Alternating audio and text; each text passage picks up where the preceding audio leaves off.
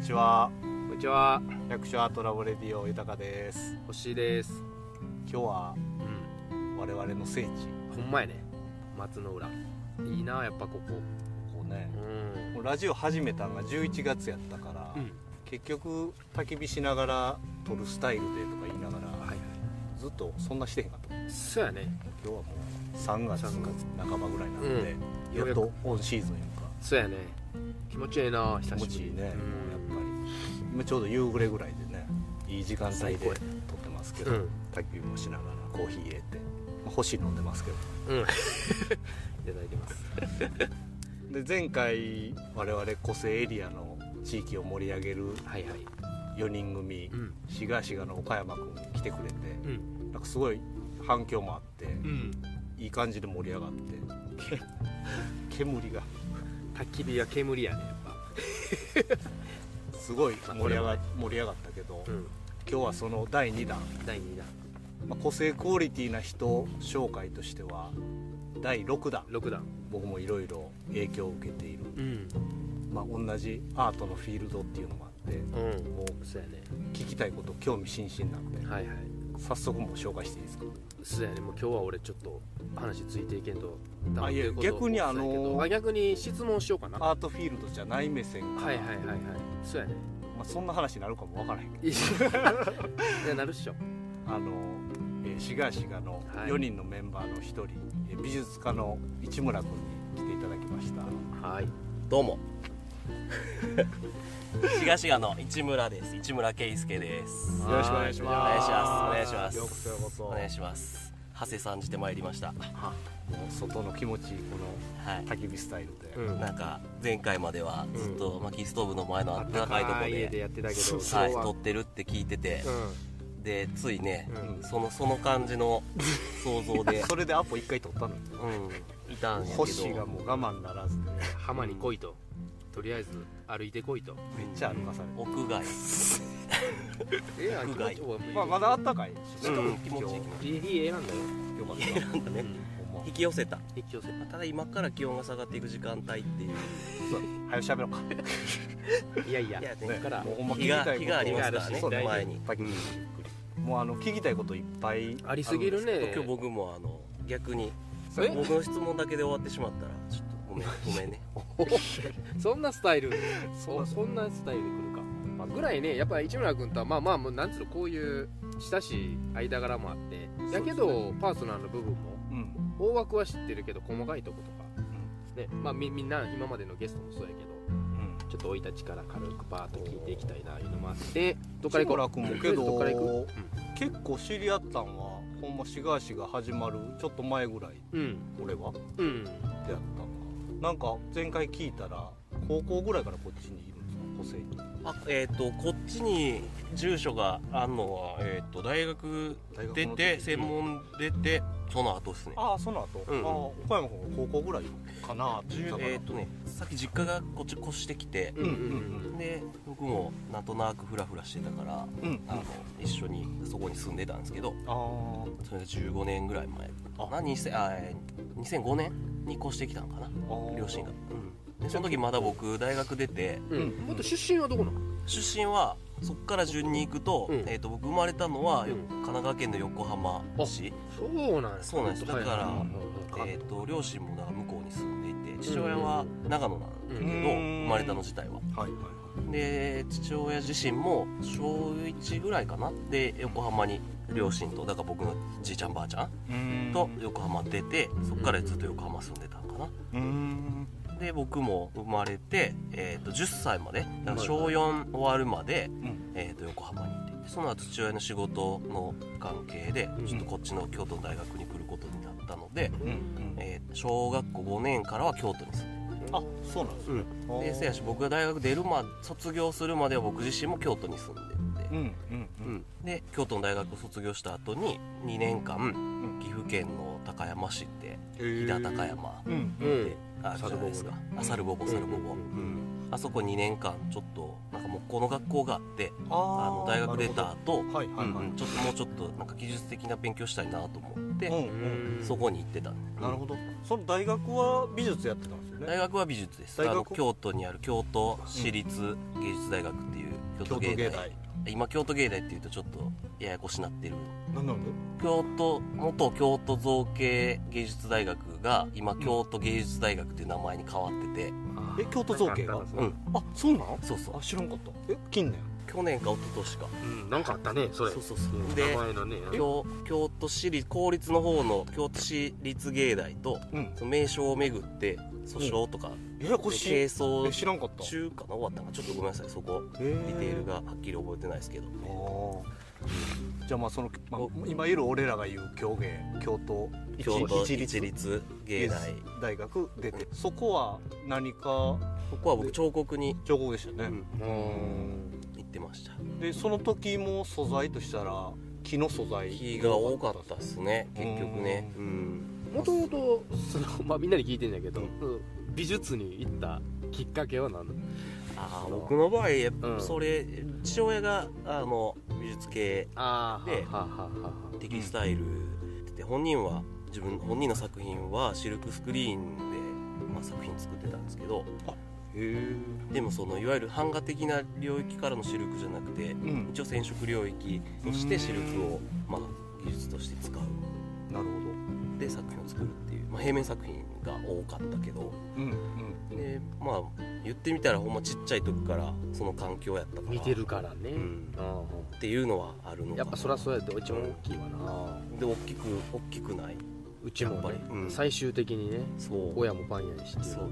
まあせまあなんかやっぱその影響ってね。なんかこうい意識意識してどうこうじゃなくて無意識化でやっぱり、ね。うん、影響を受けて日んのかな。常やもんね。それその見てる景色が。うんなるもんかいうハンコ寿司もずっとあったけど結果やってしまってるよ同じこと、うん、なんかなうんうん。多分そう僕もそれに近い近いもんもあのかなる。けどやっぱりそうなの別にサラリーマンが一般的わけじゃない。それは別にサラリーマンのとこの子がそういう環境を見てたからそうなだけでうんうん芸術家が親やったらもう日常は芸術家やから。それがその子供にとっては一般的やし。確かに。割合はねもちろんそういううん。あのお勤めにされてる方とかが多いのかもしれないし、あのまあ、ぼ僕の家はそのホッシーのお家がパン屋さんだったみたいにうんあの父親がそういうことをしていたのでちっちゃい頃から見てたし。で家で結構工房というかあとね制作アトリエ横浜にいる頃はアトリエがあってうん。東京の方に。うんでそこで自分の作品作ったり、まあ、お教室みたいなことしたりうんしていて。でこっち来てから大学の自分の研究室で作品を作ったりあ大学の先生あ大学の、うん、先生するのでこっち来たんでうちのああ親父が。なるほどうんうん。うんちっちゃい頃から結構自分のアトリエに連れてったり自分の展覧会とかグループ展とかに連れて行かれたりうん。してたんでなんかそういうのにはまあまあなんかその日常うんうん。にある景色やったっていうのは大きいのかな。なるほどねまあそれで自分でもやりだしたと。うん。プラス僕その中高私立私立行っててで、まあ、本当は中高大までああるところで。うん。で僕、まあ、横浜から関東から関西に転校みたいなんでやっぱ環境もすごくこう違うし、まあ、今となっては本当どうでもいいことだけどうん。例えばなんか標準語か関西弁かみたいな。はいはいでちっちゃい頃って気にするでしょ、うんうん。でこうご多分に漏れず僕もうんあの小5ぐらいとかってめっちゃ気にする小5小6小学生って。うんはあはあ。なんか嫌じゃん。いやそうなるとそう。うん。なんかやっぱそれをもうどっかひ多分引きずっててうん。でそれがうん多分親にも伝わっててうん。だったらその私立とか行くとうん。その地域からそのまま学区で上がってくるとかじゃなくていろんなエリアから人が人が来るしそこで一回もう関係がフラットにうんなるしなるほど。そこでまあフラットな関係が築けるのとうん。あとはその中高6年間あるんでうんうん。大学どうするかってその6年間かけてまあ考えたうん。り時間が使えるみたいなんであの生かしてもらって。その時は美術系ほな関係なく中高は？あ普通に私立です。でプライベート的には何か作ったりとかは好きな少年時代？そんなこと小学校の時とかは特にその一人っ子で僕。ううん。ん小学生とかってうん。まあ友達も多分いたと思うんやけどうんどっちかってずっとなんか一人で粘土したりうん。うんなんかこうおもちゃ的なロボ的なので遊んだりみたいな。割となんか一人の世界うんなうん。子供だったかな。だからめちゃめちゃ何かもう書かずにいられないとかうん。作らずにいられない。とまではただ幼稚園小学校の時で毎日親に聞くと、うん。毎日油粘土粘土であーなんか作ってたとは言ってた、うん。うんでその中で彫刻を選んだのはうん。なんで彫刻に？あー彫刻選んだのはうん。その さっきも欲しい言ってたけどなんかパン屋はもうならんとこみたいな。は うちの親父はまあ染色してたし、同じジャンルはまずちょっと嫌やった。はなるほど。そこに対してのカウンターみたいな。うんうん でどうしてもなんかあるでしょ、うんうん。特に若い頃みたいな、うんうん。っていうのが多分一つあるのとあと、どっちかっていうとその絵絵描くのがめ得意だったわけじゃない。今でもそうですけど、うんうん、そこはいや全然美術わからへんよ俺からしたら。また違うとこない？彫刻をこう立体的に作れる人って絵も絶対描けて当たり前みたいなとこあんねやいやーそこイコールまた違う。うん、必ずしもイコールじゃないですね。あそうなんや。うん。ろだってそうか。見る力は同じようにあるとして。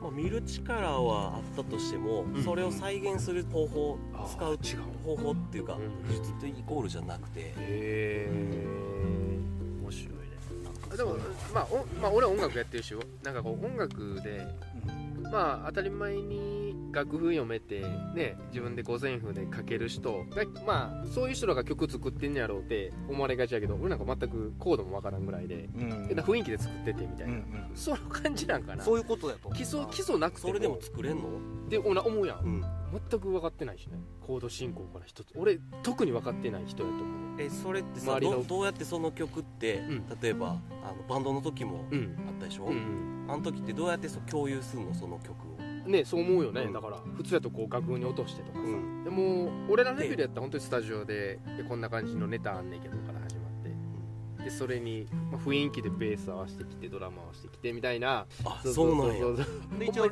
実践で型を作ってまああとは一応それを覚えるってこそうそうスタジオである程度こういう展開作ってこうこうこうでまとめ上げてみたいな。譜面には残さへんけどまあそ譜面に残せへんしね落としたこともないし。だからもいうやテねテープ取るとかしか残す方法ない。そうそうそうそうそうそうそう。そうでも俺は美術でいうとその彫刻とかできる人は、まあ、まず普通にその写実的な絵いわゆるリンゴの絵描きましょうでリンゴをきれいあの実物っぽく描く。そこは基礎としてあんのかな思ってるから。あーまあい一応そ仕組み的なとこも含めて入試でデッサンはどうしても必要だし。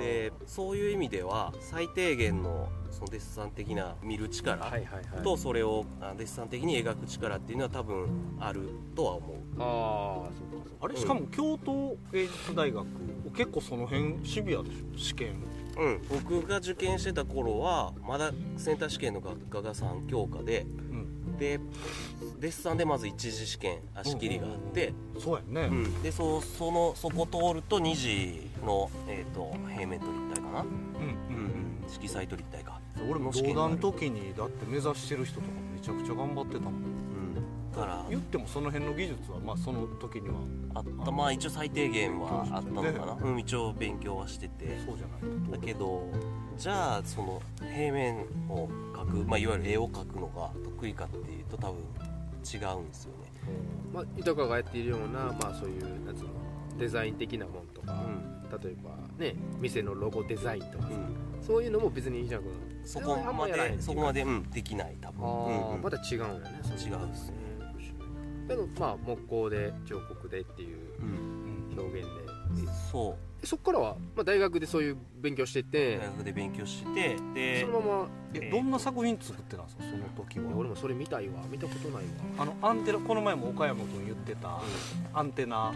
ああどうしようかな。ざっくりえーっと大学の時は彫刻に彫刻をやった。行った。彫刻専攻、うんで僕行ってたその京都市立芸大の彫刻ってなんていうのかないわゆるそのアカデミックなじゃあ人体を調査しましょうとかうん。そういうことよりもうん。まあその時いた先生たちが比較的にこうなんていうコンセプチュアルな活動をしていたというか、うん。結構あのビッグな先生たちがいてうん。まあ、自分がこうどう考えてうん。で何をコンセプトにしてでそれをじゃあ作品としてどういう表現にするのか。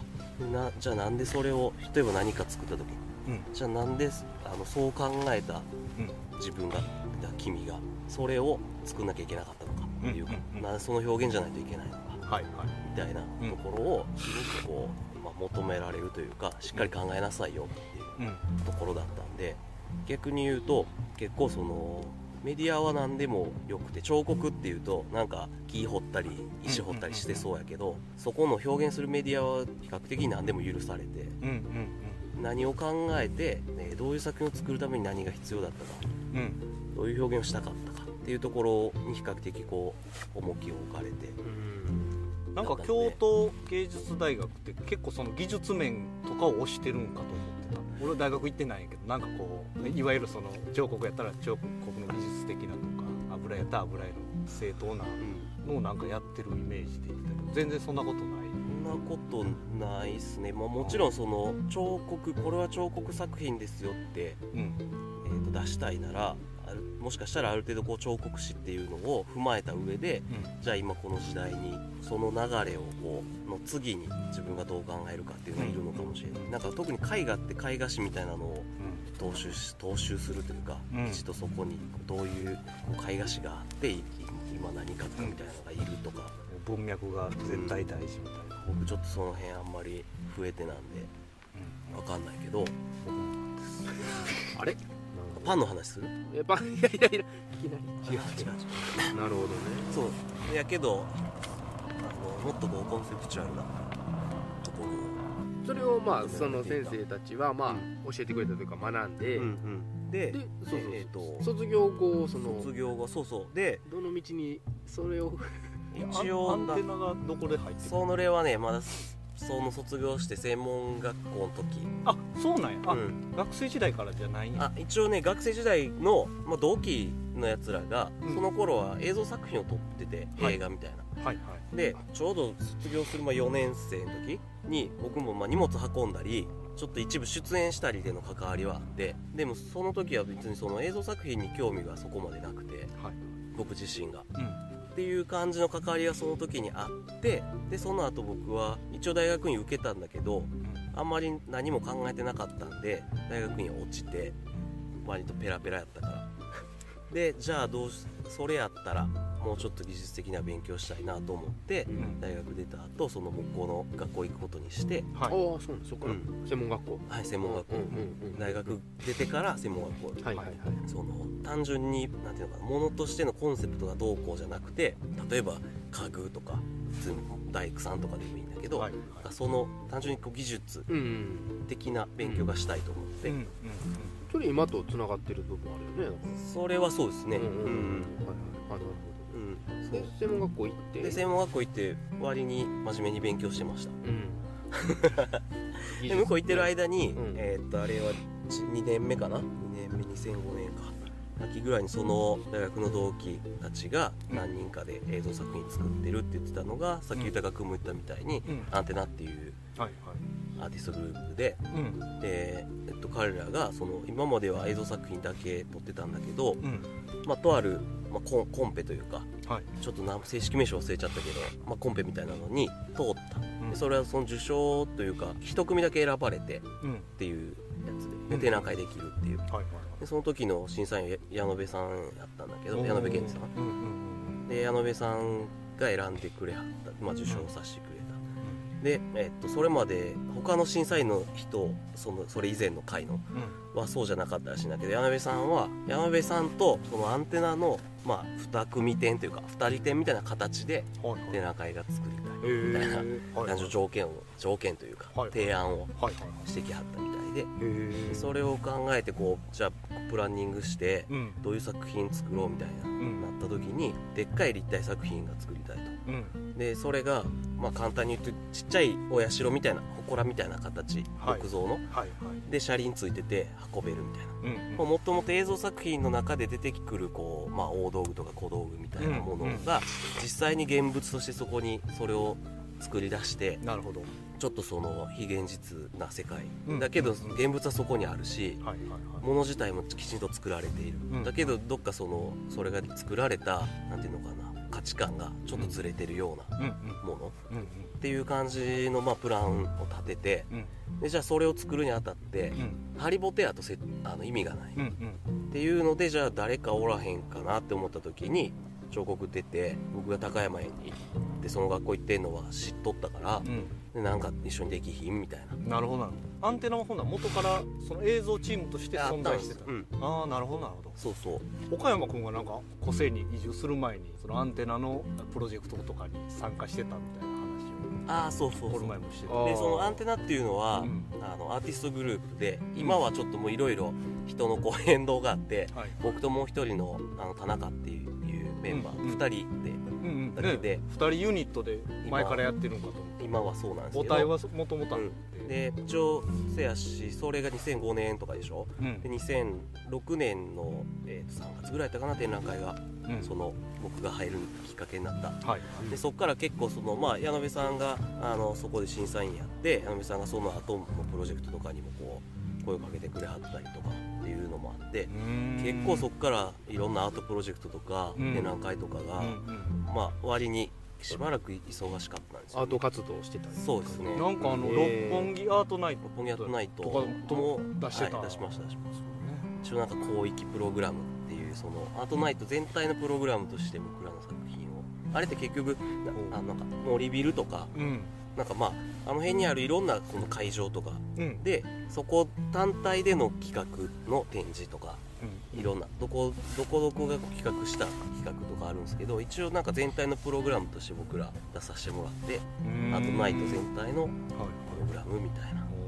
なかなかそういうとこ入れへんからね普通に美術業界。なるほどね。結構コアな部分やし。なんかでも今話聞いててその市村君がそのなんつうの、まあ、今でも個性でねこうシガシガも含めこうなんなんとなく全体見渡していろんな活動をまとめられるいうかやってるそのなんか根本にそういうのそういうプロジェクトにいろんなのに携わったり、こう企画してそこからねっていう成功までそれは。そのややるっていううん。一連のその流れをある程度培ってきたからなんかバックボーンがあるのかなっていうのはあるよね。うん。それはあると思いますね。ねで僕らその一応その当時はいわゆるコマーシャルギャラリーにうんアンテナとしてよく所属とかっていうね、うん。表現の仕方するけどコマーシャルギャラリーもあってそれはどこの？東京の。あ東京で。うん。うんでそこでまあ個展をして、はい。で作品、まあ、平面が主やったけど、まあ、作品を買ってもらったりとか、うんっていう。あそうそうそののもそういう動きしてたその売るみたいな行為は何でするんかなと思って。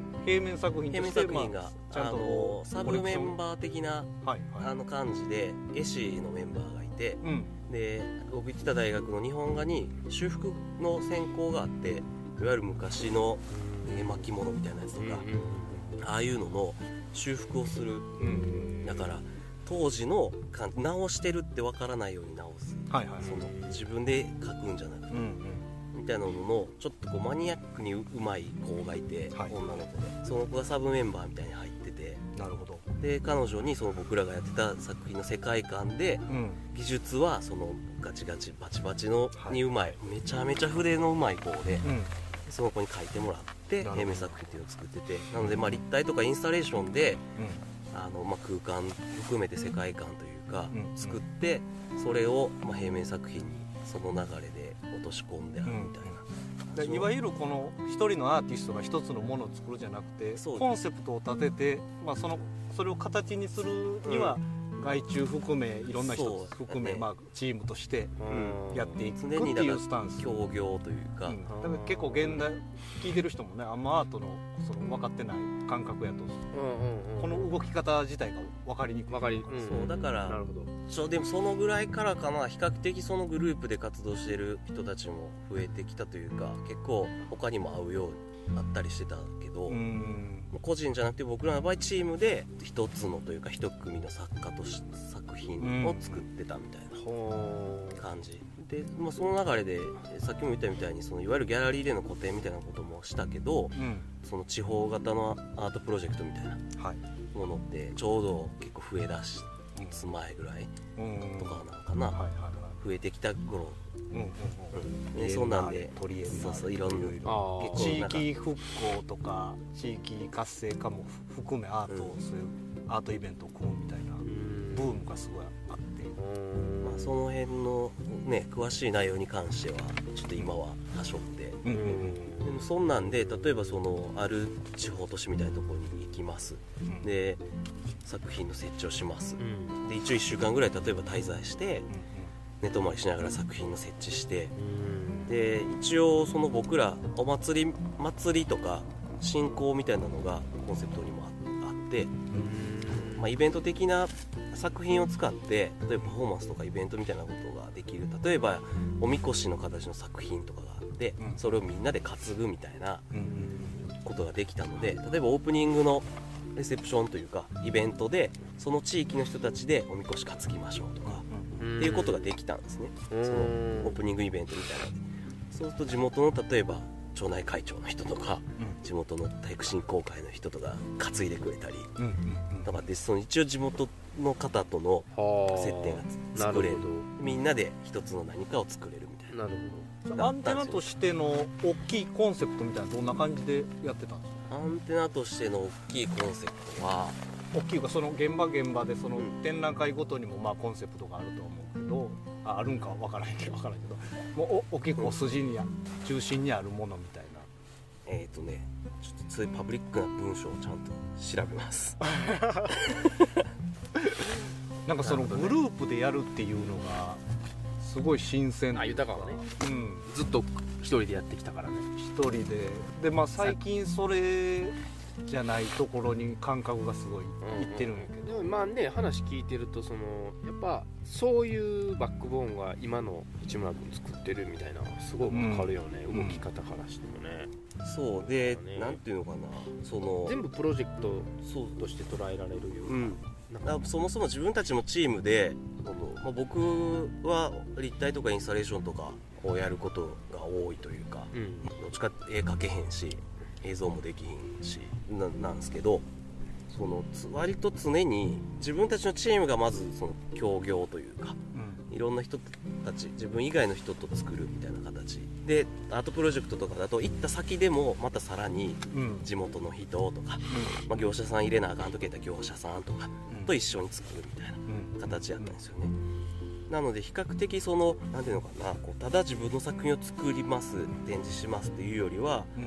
えー、と割とその他の人たちとの関係を構築しながら新しく作品とか価値観みたいなのを作っていくみたいなことはしてたんですよ。うんでまあ、だから、まあ、だからなんですけど、うん。あの作品作る以外に例えばちょっとそれこそアートプロジェクト的的なものの企画をちょっとし自分たちでしてみたりとかうんうん。そのそういうこともちょっと増えてきて何件か、まあ、そうなった時にあのアーティストとしてのアーティストグループとしてのアンテナと、うん。そういう作品を作るっていうこと以外の、えー、とことをするのを分けた方がいいんちゃうかっていうその、まあ、客観性を担保するとかっていうためにも、っていうので、えー、と2011年12年ぐらいにアンテナメディアっていう NPO 法人を作ってでそれはアンテナ僕とか田中もう一人の相方以外にもうん。なんかちょっとデザインとか建築とか、うん。そういう、まあ、アートとかデザインとかそういうあのジャンルに関わる、まあ、うん。同年代若い人たちで集まって、アンテナメディアって NPO を作ってでチームを作ると同時に、まあ、小さいスペースもアンテナメディアっていうスペースも作ってそれは京都。京都でうん。原町五条のあたりだったへですけどなんか知ってる気もするな今からアンテナなんかいやそんなえわからん。でせやしその作品を作る発表するっていうのはアンテナっていうアーティストグループであって、うんうんうんそれ以外のことあのイベントを企画するとか作品を作る以外の周辺のことうんだから人の作品とか展覧会をしてもらうとかサポートするみたいなことも含めて、うーん。それをアンテナメディアっていうチームでうんうん。やるみたいなで作ったんですよね。なるほそのアンテナメディアは何？大きな趣旨というかどどういう？アンテナメディアは今言ったみたいにそのアートとかデザインの、まあ、力というか、うん。アートとかデザインを使ってうん。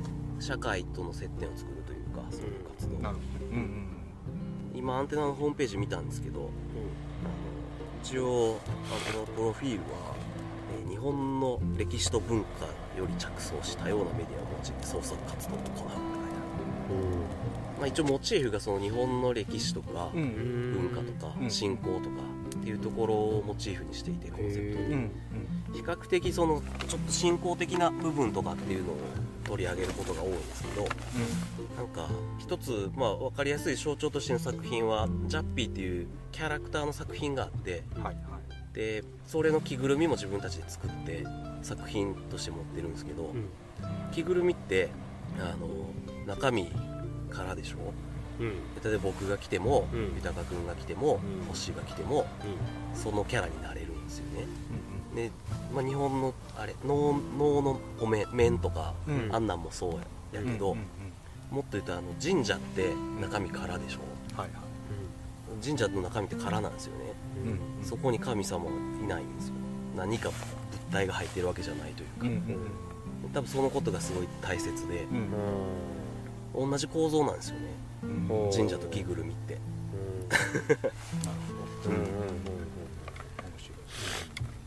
まあなんかそういうことをうん。あの考えてうん。ちょっと今のだけでなかなか分かんないと思うんですけど。まあ。でここを作るってことだそう外側を作ってでその作られた外側からさらにその周りまで作っていくとなんか自分たちが、まあ、今この現世というか、うん。で認識しているものからずれたところのうん。だけど現実味のある何かができていくじゃないですか。うん。そのも元元の殻の部分っていうのを今自分たちが認識しているものからちょっとずらすことで。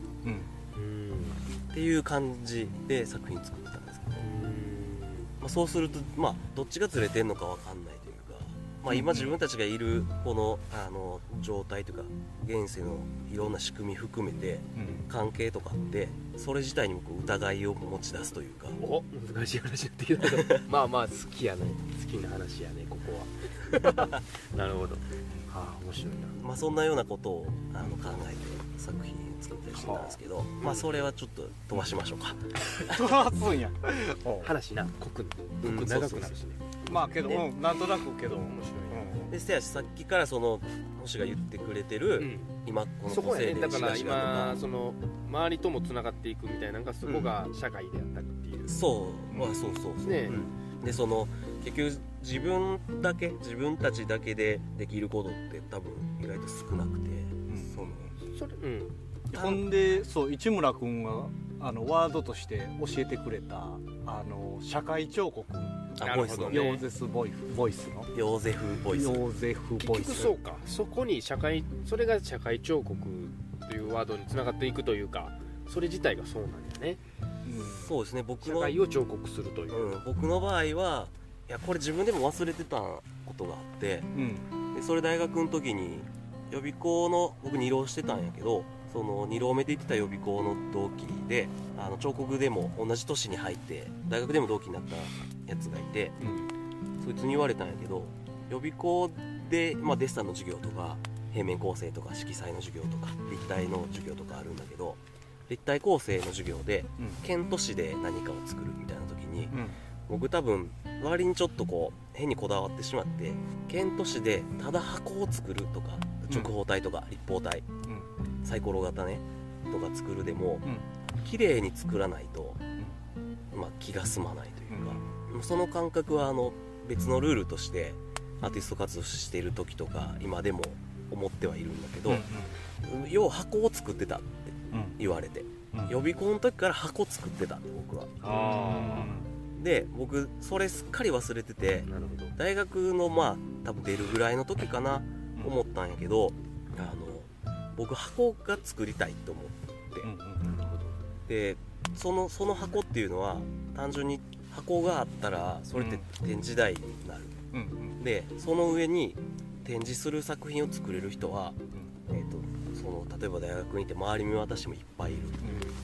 でそれが変わってったら展示する人が変わったら景色も変わる。うんうんだからそれができる箱があったらすごいいろんな景色作れるじゃん、うんうん。みたいな感じで箱が作りたいとほう。あおつながったね。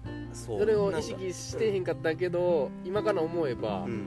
まあ俺ってそんなやつやったってそう割とだからずっとそう思ってたみたいで。ああでもそれがだから今俺らが知ってるね市村君の今の個性での活動とかそういうのとちょっとつながっていくそうそういうそうなんですよ。感じやね。なんかつながるのかなと思って。だから結局シガーシがにも落とし込めてるやろうし、うんなん。か主役,、ねまね。主役というかその飾られる作品、えまあ、絵でも立体でも何でもいいんだけど、うん。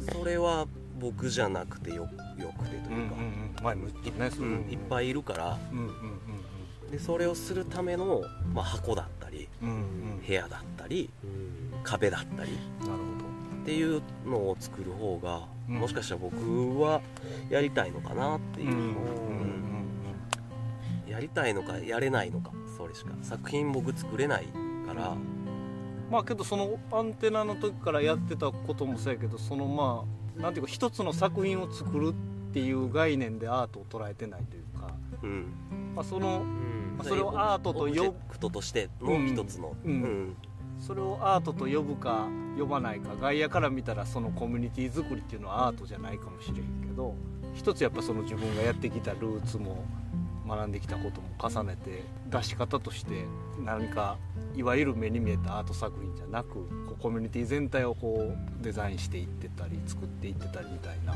だからうんうん俺は今そこにすごい興味があるというか。豊かは今そう思ってんのも百姓あこれこのラジオがそうやけど、うん。百姓アートうん。ラボ、ねそれの二一環として。そう突き詰めるほどやっぱり一人で一つの作品を作ってそこにメッセージを載せるとかなんかそれだけではやっぱエゴの域から出えへんというかそれによってこう人に感動を与えられるんやけどなんかそこだけでアートやってるっていう概念自体がすごいもう今広がってきてて まあまさにそういう意味で市村君ややってた動きそうもね。そうそうまあそれもそれでもちろん素晴らしいことで。もちろんそうそうそう、石村君とか豊みたいにもうちょっとその箱を作ったりもうちょっと大きい概念で構築することをアートと呼ぼうとかとか呼べるんちゃうかとか。でそれがまさに社会彫刻っていうのもそういうことですもんね、面結局は。白いだから。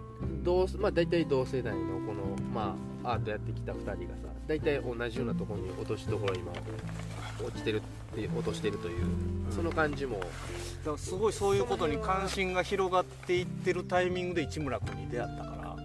2人ともだからね初め会った時とかのあの居酒屋で話した時とかすっごい共鳴してたから まあ引き合わせたん俺やほんまや。まあ引き合わせたん俺やけどねキューピッドって引き合わせた言う言うほどでも絶対合ってたけど。